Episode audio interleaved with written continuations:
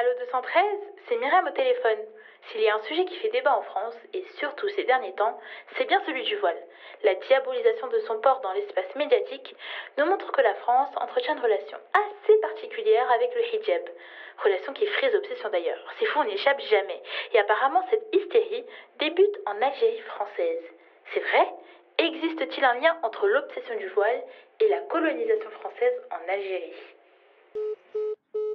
C'est là où, je pense que nous avons un gros problème, en fait, aujourd'hui, avec la question du voile en France, c'est que si ça puise ses racines dans euh, ces épisodes euh, de, la fin de l'Empire colonial français, euh, la, charge nostalgique, la, tentative pour réactiver une forme de prestige, une forme de supériorité civilisationnelle, euh, risque fort, et c'est ce qui se passe, hein, de se jouer contre ces femmes. Il y a parfois des débats qui tournent en boucle à la télé, dans les médias. Des débats euh, creux, mais récurrents en France. Celui sur le voile est l'un d'eux. Je vais vous demander, s'il vous plaît, au nom de nos principes laïques, de bien vouloir demander, de bien vouloir demander à l'accompagnatrice qui vient de rentrer dans cette salle de bien, de bien vouloir retirer son voile islamique, s'il vous plaît. Il faut avoir la naïveté d'une pâquerette pour euh, refuser de voir dans ce mouvement du prosélytisme ou de la provocation. Première décision qui a été prise par les, euh, les, islamistes radicaux, la première, hein, ça a été de voiler les femmes. Euh, c'est un, un moyen pour eux de mettre la main si vous voulez, comme s'ils possédaient en réalité la vie et la liberté des femmes. Alors, euh, pour étouffer les voix ignorantes, ce débat euh, franco-français a besoin qu'on le remette dans un contexte pour euh, comprendre l'hystérie qui agite nos médias et notre classe politique. Car ce qui se joue aujourd'hui ne peut être lu sans ce contexte précis. Le débat du voile en France s'inscrit dans une historicité du voile, dans celle du colonialisme. Il prend racine en Algérie française et devient un problème, entre guillemets, une fois que la guerre d'indépendance éclate. Et c'est cet héritage colonialiste qui est réactivé aujourd'hui sur nos plateaux télé. Alors peut-on parler d'obsession du voile en France? Pourquoi est-il brandi comme un problème pendant la guerre d'indépendance? Était-ce une manière de légitimer la présence de la France en Algérie? Pour répondre à ces questions, j'ai rencontré Nassira Guénif, sociologue et anthropologue, autrice de l'essai Débeurette, Paris en autrice de l'essai des Beurettes paru en 2003 et prof à l'Université de Paris 8. Je m'appelle Donia Ismail et vous écoutez Allo 213.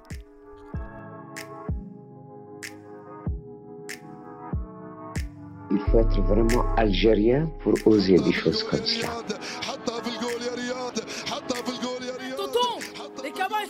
Au plan administratif, nous étions des indigènes. Au plan géographique, des autochtones. Au plan racial, des arabes. Au plan ethnique, des berbères. Au plan religieux, des musulmans. Et au plan botanique, des melons.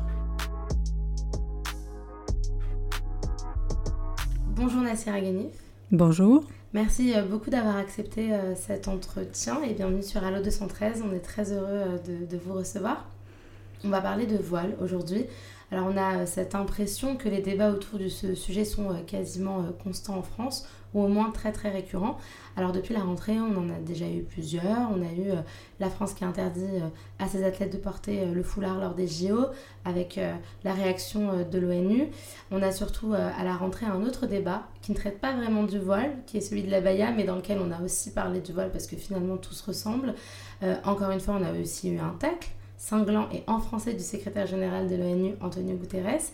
Et par le passé, on peut évoquer euh, les voiles de Cré en 89, les tentatives d'interdiction du voile à l'université, Ménel, Myriam Pouchtou, ou encore euh, en 2019, Julien Audoul, élu du Rassemblement national, qui demande à une mère accompagnatrice euh, de quitter l'enceinte du conseil régional de Bourgogne-Franche-Comté. Et j'en passe. Et malheureusement, entre le moment où l'on enregistre, donc en début octobre, jusqu'au moment de la diffusion du podcast, il peut même avoir d'autres euh, débat qui, qui éclot. Bref, est-ce qu'on peut parler d'obsession du voile en France? Alors, je pense que c'est effectivement un trope euh, assez constant. C'est quelque chose qui euh, a fini par acquérir une capacité à définir l'identité française, en fait. c'est à l'aune de cela que il serait possible de définir qui est français, qui ne l'est pas, qui est loyal aux dites valeurs de la République et, qui ne l'est pas. En quoi est-ce que une loi comme celle de 1905 a été mise en péril par cette, le surgissement du voile dans l'espace public? La loi de la, loi, la loi sur la laïcité en France, qui en fait euh, est une loi qui permettait de euh, concilier euh, appartenance confessionnelle et exercice plein et entier de l'état de droit. Donc séparation de l'Église, qui à l'époque était essentiellement incarnée par le catholicisme, et de, de la sphère politique. Cette séparation, en fait, elle, elle, s'est dissoute au fil du temps, puisque en fait, l'État est devenu, en quelque sorte, euh, le premier arbitre et le premier, euh, on pourrait dire d'une certaine manière, le, premier contrôleur des, euh, des, pratiques religieuses, tout en prétendant continuer à appliquer la loi de 1905, c'est-à-dire à respecter et à faire respecter la, la, liberté de conscience et de religion, et de croyance ou de non-croyance. Donc là, on a parlé de l'obsession, euh, de l'obsession certes, mais est-ce qu'on a une spécificité française euh, dans la manière dont on approche cette question du, voile? Alors non seulement on a une spécificité, mais elle a fait fortune, c'est-à-dire qu'elle a prospéré au-delà des frontières de la France. Voilà, la France exporte beaucoup de choses, mais elle exporte aussi sa laïcité la plus étroite et la plus euh, vindicative, hein, celle qui s'en prend aux femmes musulmanes. Et donc à cet égard, euh, bah, ce débat, il s'est euh, ensuite déplacé euh, en Belgique. Alors dans les zones francophones, hein, donc une des façons d'être francophone, en fait, c'est d'avoir une francophonie du voile, si on peut dire. Donc la Belgique, le Québec, la, Suisse, voilà. Donc ces pays ont été contaminés, voilà, par capillarité, ça a fini par, par arriver jusqu'à eux. Ça s'exporte très bien, la doctrine du voile, et au-delà des pays francophones. Euh, dès les années 2005-2006, euh, les Pays-Bas, le Danemark, euh, la Suède, l'Allemagne. Ça s'exporte bien, dis donc. oui, l'Italie avec Oriana Falacci, qui a vraiment été une, une diablesse de, de la lutte, ou on pourrait dire voilà, une, une passionnariat de la lutte contre les femmes musulmanes, le voile et tout ce qui s'ensuit, les musulmans en gros, n'est-ce pas? Il y a des endroits où les débats étaient beaucoup plus modérés, par exemple dans la partie anglophone du Canada, par exemple aux États-Unis, qui ont toujours regardé la France comme une espèce de curiosité anthropologique de ce point de vue-là, mais enfin elle leur rend bien, hein, puisqu'il paraît que nous sommes sommes envahis par toute une série de doctrines états-uniennes qui sont extrêmement... Le euh, wokisme, le wokistan. Oui, alors, euh, le, mais alors ça, avait déjà commencé à l'époque. Hein, ça fait longtemps que voilà, le simple fait de, de, prétendre examiner la société française à l'aune du concept de race euh, est en soi mhm. problématique. Donc, sachant que les musulmans étaient racialisés en France. Donc, ça avait son utilité quand même. Donc, il y a vraiment là une extension du, alors d'abord du domaine d'application de la loi en France, mais une, extension du domaine du, du, débat et de la polémique et de euh, la montée en puissance en fait d'une rhétorique de la menace.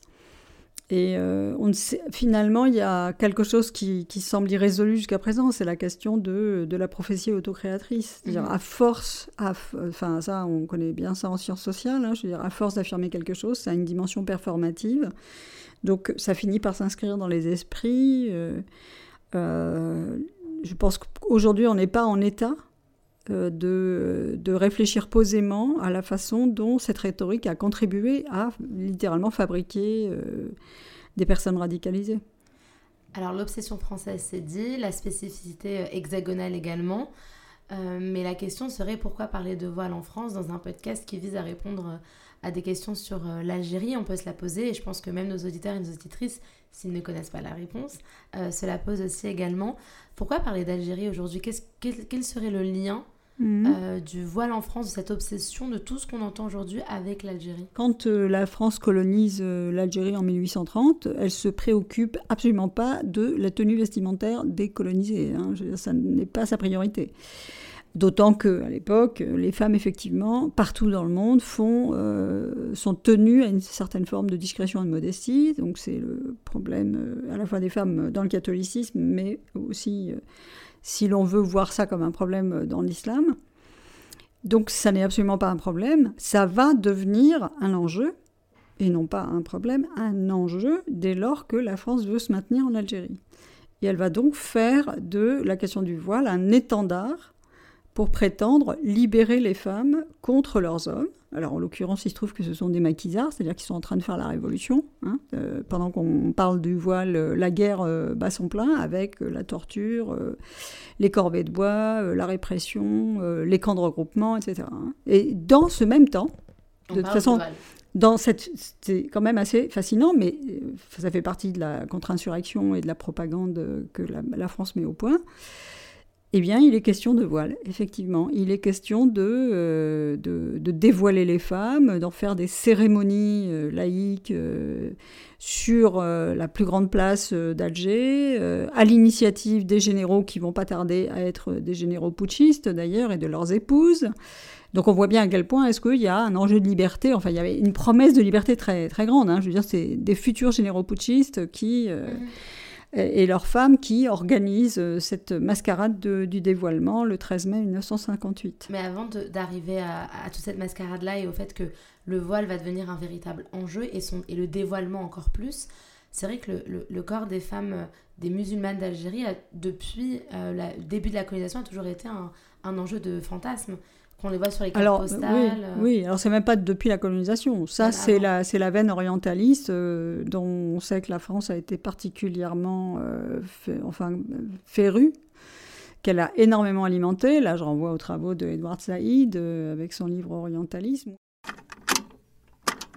Ma thèse est exactement que l'Occident a conçu cet Orient à partir des besoins, si vous voulez, désirs, rêves de, de l'Occident. Il y a déjà euh, la perception des morts, des Sarrasins, enfin voilà, tous ces peuples qui veulent envahir euh, la France, l'Europe, euh, le christianisme et le mettre à bas. Le mettre à genoux. Et donc, évidemment, la question des femmes, la question de qui possède les femmes, qui, qui contrôle leur corps, c'est une question perpétuelle en fait, euh, qui va euh, courir euh, au moment des croisades, sur l'appropriation des, femmes qui semblent absolument inaccessibles. Hein. Les femmes musulmanes à l'époque sont inaccessibles parce qu'elles sont soit dans, des harems, soit elles sont claquemurées loin de tout regard. Et donc ce fantasme-là, il n'a jamais cessé. il est présent lors de la conquête de l'Algérie en 1830. L'orientalisme littéraire en France bat son plein. Il va ensuite être renforcé et euh, en quelque sorte aussi rendu encore plus populaire par l'orientalisme pictural. Donc tous les peintres passent par l'Algérie ou par le Maroc pour peindre des femmes, si possible dans leurs appartements, voire le plus dénudé possible. Donc en fait, la question, c'est celle du, du corps des femmes qui va devenir disponible pour le mmh. colonisateur et pour euh, l'homme lettré occidental. Et donc c'est euh, ce paysage extrêmement riche, euh, littéraire, poétique, euh, pictural, il l'habitue, il l'inscrit presque dans le rapport entre, en l'occurrence, la France et l'Algérie, le fait que les femmes sont disponibles et qu'elles ont vocation à être possédées.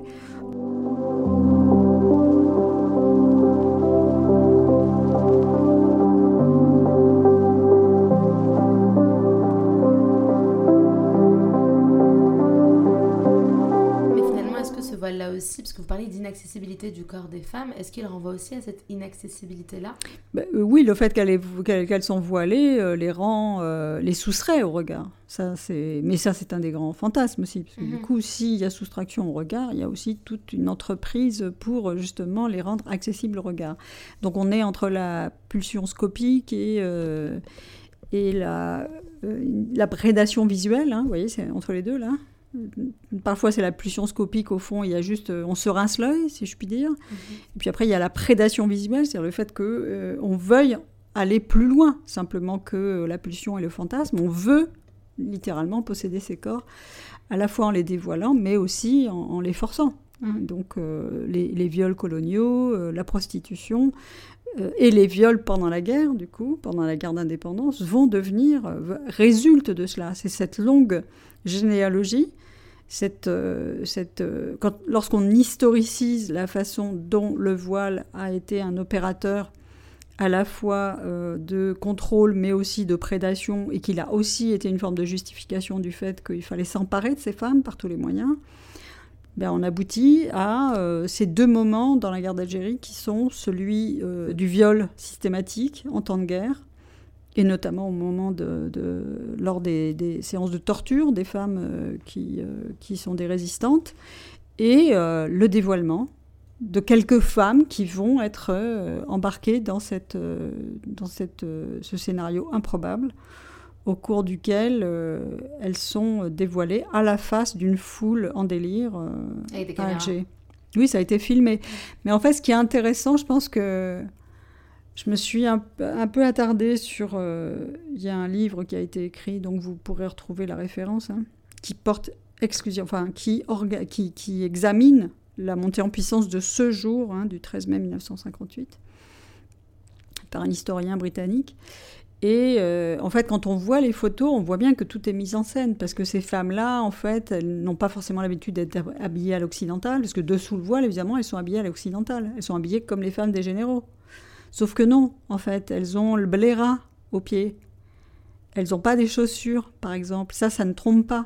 On, voit bien qu'en fait, elles ont été extirpées de leur milieu, elles ont été contraintes sans doute euh, avec des menaces. On n'en sait trop rien, puisque ces femmes ensuite, euh, on l'espère pour elles, sont retournées à leur anonymat. Euh, mais elles ont été manipulées et elles ont été apprêtées pour répondre exactement à la mise en scène qui était, qui était exigée d'elles. Laissez passer nos sœurs musulmanes qui arrivent. Sourire gêné, regard baissé. Cette femme musulmane applaudit tandis que deux Européennes lui ôtent son haïk, ce grand voile traditionnel blanc qui recouvre beaucoup de femmes au Maghreb. Les autres femmes musulmanes lancent leur you-you traditionnel. Un spectacle qui semble ravir la foule. Et tout le monde, évidemment, s'occupe de les photographier. La mise en scène est signée des militaires français du 5e bureau, des spécialistes de la guerre psychologique.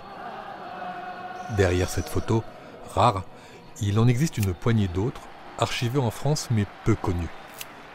Elles illustrent comment l'armée a fait de l'émancipation des femmes musulmanes un instrument spectaculaire pour rester au pouvoir. Eh bien voilà. Au pouvoir de la plus grande colonie française, l'Algérie. Cette dernière acclamation, nous allons lâcher l'antenne. Ici, le balcon du forum. À vous, studio Hoche.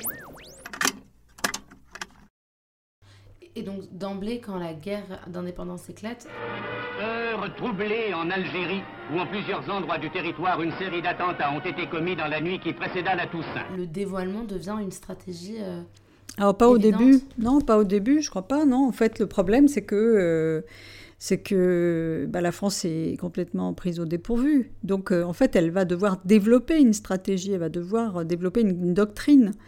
Et euh, bah, n'oublions quand même pas que euh, pendant toute la période coloniale, la France n'a rien fait pour les femmes. Enfin, je dire, elles ont continué à être des paysannes, euh, à vivre dans des conditions parfois de grande misère.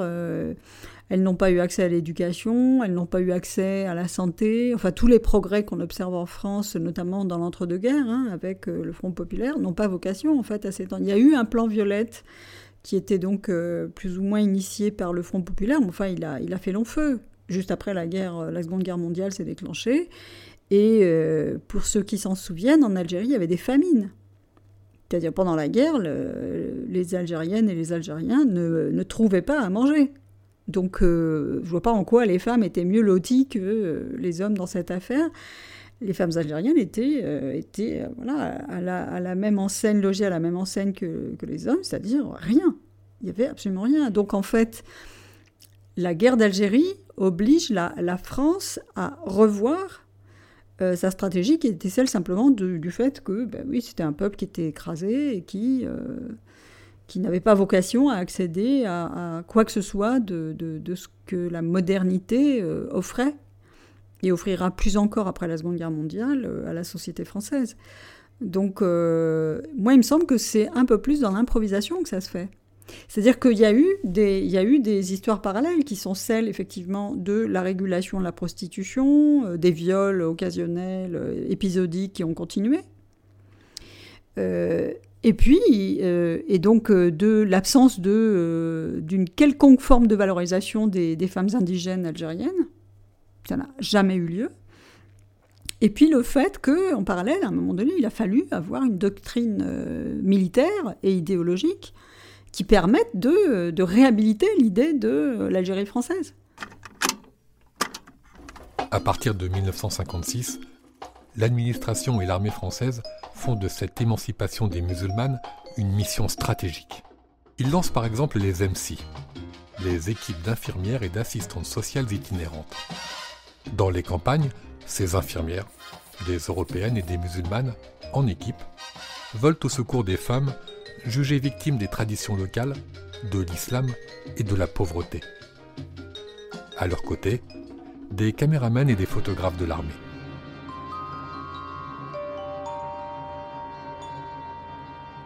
En allant d'équipe en équipe, sous des aspects différents, la femme m'est apparue pitoyable, asservie, reléguée au triste rôle de domestique ou même de bête de somme. Balbine, que faisiez-vous en Algérie?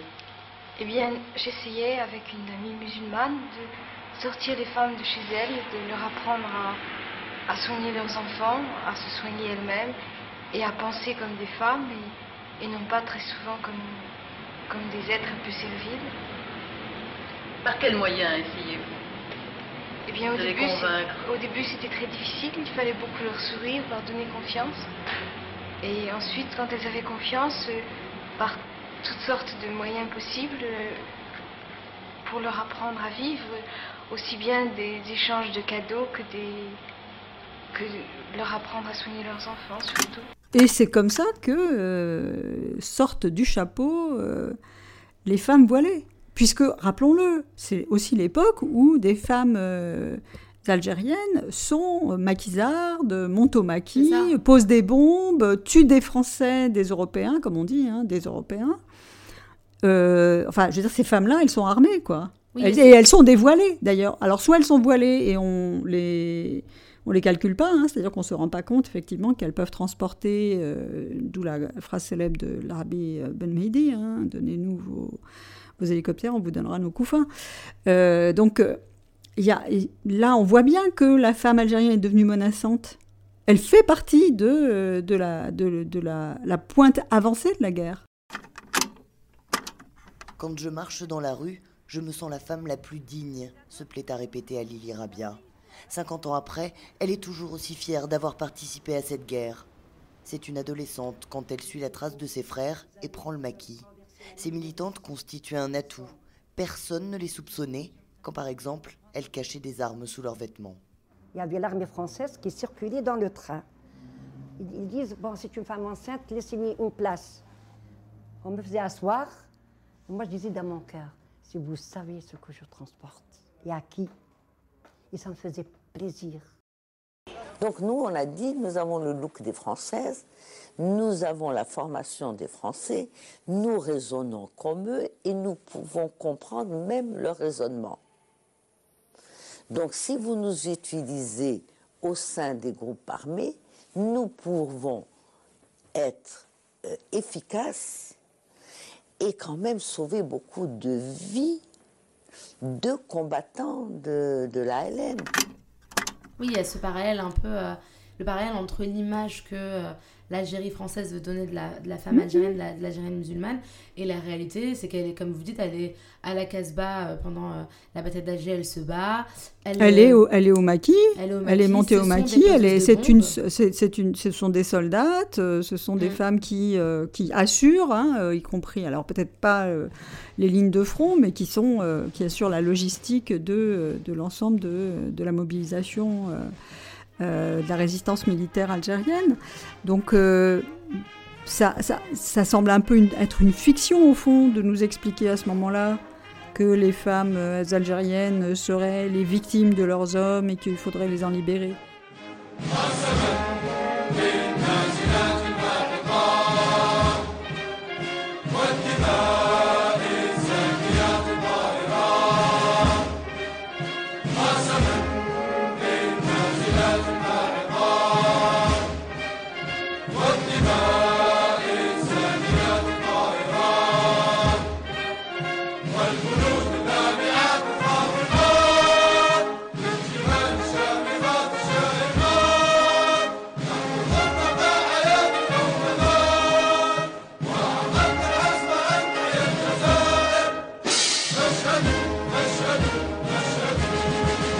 Y a quelque chose de l'ordre de la parfaite improvisation dans cette affaire. Alors ça, prend un certain temps à se mettre en place. Et c'est sans doute pour ça d'ailleurs que c'est sans lendemain. C'est-à-dire, bien sûr, c'est euh, quelque chose qui va frapper les esprits euh, et qui va euh, laisser perplexe. Mais enfin, quand on lit par exemple ce que Franz Fanon écrit sur la femme algérienne, les femmes algériennes, leur voilement, etc., ça semble montrer que ça n'a eu aucun effet, Ça- ni de démoralisation, ni de conviction à l'égard de la société française. Mais là où ça devient intéressant, c'est que, en fait, cette rhétorique-là, elle, n'est pas morte avec la fin de la guerre d'Algérie et avec l'accession aux indépendances. Et c'est celle qu'on retrouve, en fait, sous-jacente dans le voilement et dans la question du voile en France aujourd'hui. C'est-à-dire, en fait, elle n'a, jamais cessé d'habiter un imaginaire.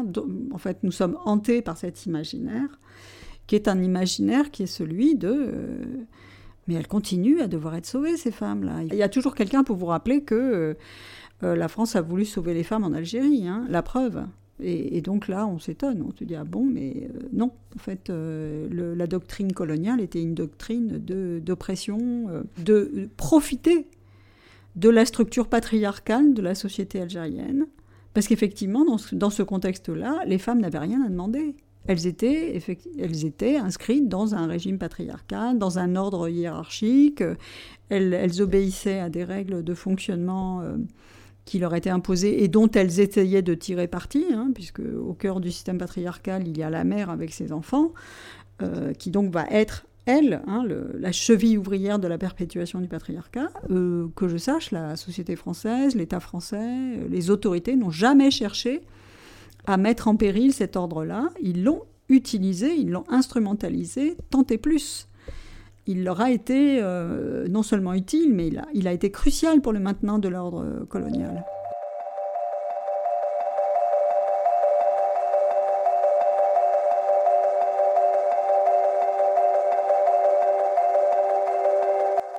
C'est là où je pense que nous avons un gros problème, en fait, aujourd'hui, avec la question du voile en France, c'est que si ça puise ses racines dans euh, ces épisodes euh, de, la fin de l'Empire colonial français, euh, la, charge nostalgique, la, tentative pour réactiver une forme de prestige, une forme de supériorité civilisationnelle, euh, risque fort, et c'est ce qui se passe, hein, de se jouer contre ces femmes.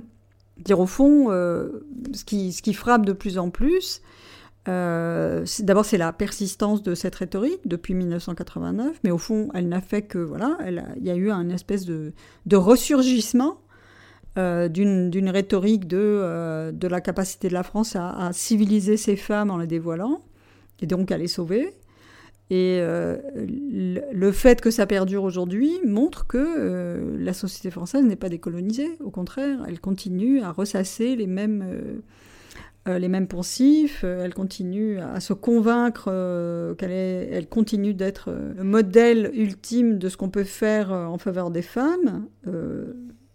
Et c'est là où, en fait, je pense qu'il faut quand même introduire un bémol. C'est ça qui est intéressant, c'est que depuis, on va dire, quelques années, enfin, les tenants de ce discours hein, sur euh, sauvons les femmes se font renvoyer au fait. Alors, évidemment, on va me dire c'est MeToo, mais il y avait déjà avant MeToo une manière de dire non, mais enfin, si, les France si en France les femmes bénéficiaient pleinement de tous leurs droits, ça se saurait. Donc arrêtez de vous présenter en, en- en modèle euh, absolu de, euh, de, de l'alliance euh, bénéfique avec les femmes. Non, en fait, vous n'êtes pas des alliés, vous continuez à exploiter un filon euh, qui est celui de je me présente comme ce que j'avais appelé à une époque, alors je crois que c'était au moment du- de 2010, là, de la montée en puissance de la discussion sur la burqa, puisqu'on a aussi eu le voile intégral, n'est-ce pas?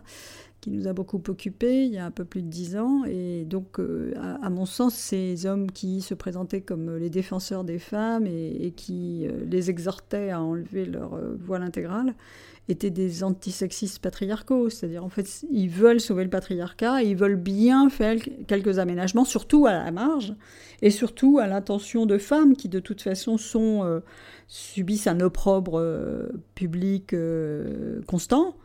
Ah, ils veulent bien les sauver, celles-là. Mais par contre, pour euh, démanteler complètement le système patriarcal dont ils bénéficient et qui leur octroie des privilèges euh, tant et plus, ah non, Donc en fait, c'est vraiment des antisexistes, euh, on va dire, intermittents. Hein. Mm. Mais au fond, ils sont patriarcaux, fondamentalement. Et pour cela, y compris d'ailleurs pour la doctrine de la France puissance civilisatrice, le voile est une opportunité inespérée. Bah, merci beaucoup. Je vous en prie.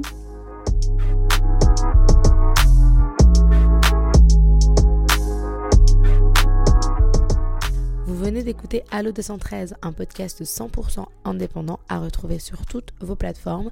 Abonnez-vous à notre flux pour connaître les sorties d'épisodes et n'oubliez pas de nous donner une note 5 étoiles si le podcast vous plaît, bien sûr, et de nous laisser un commentaire. Vous pouvez également nous suivre sur Instagram, at allo213 podcast et nous envoyer toutes vos questions car on est toujours à la recherche de questions sur le plus grand pays d'Afrique sur Insta mais aussi par mail allo213 podcast at gmail.com on lit tout et on, on lit tout et on répond à tout.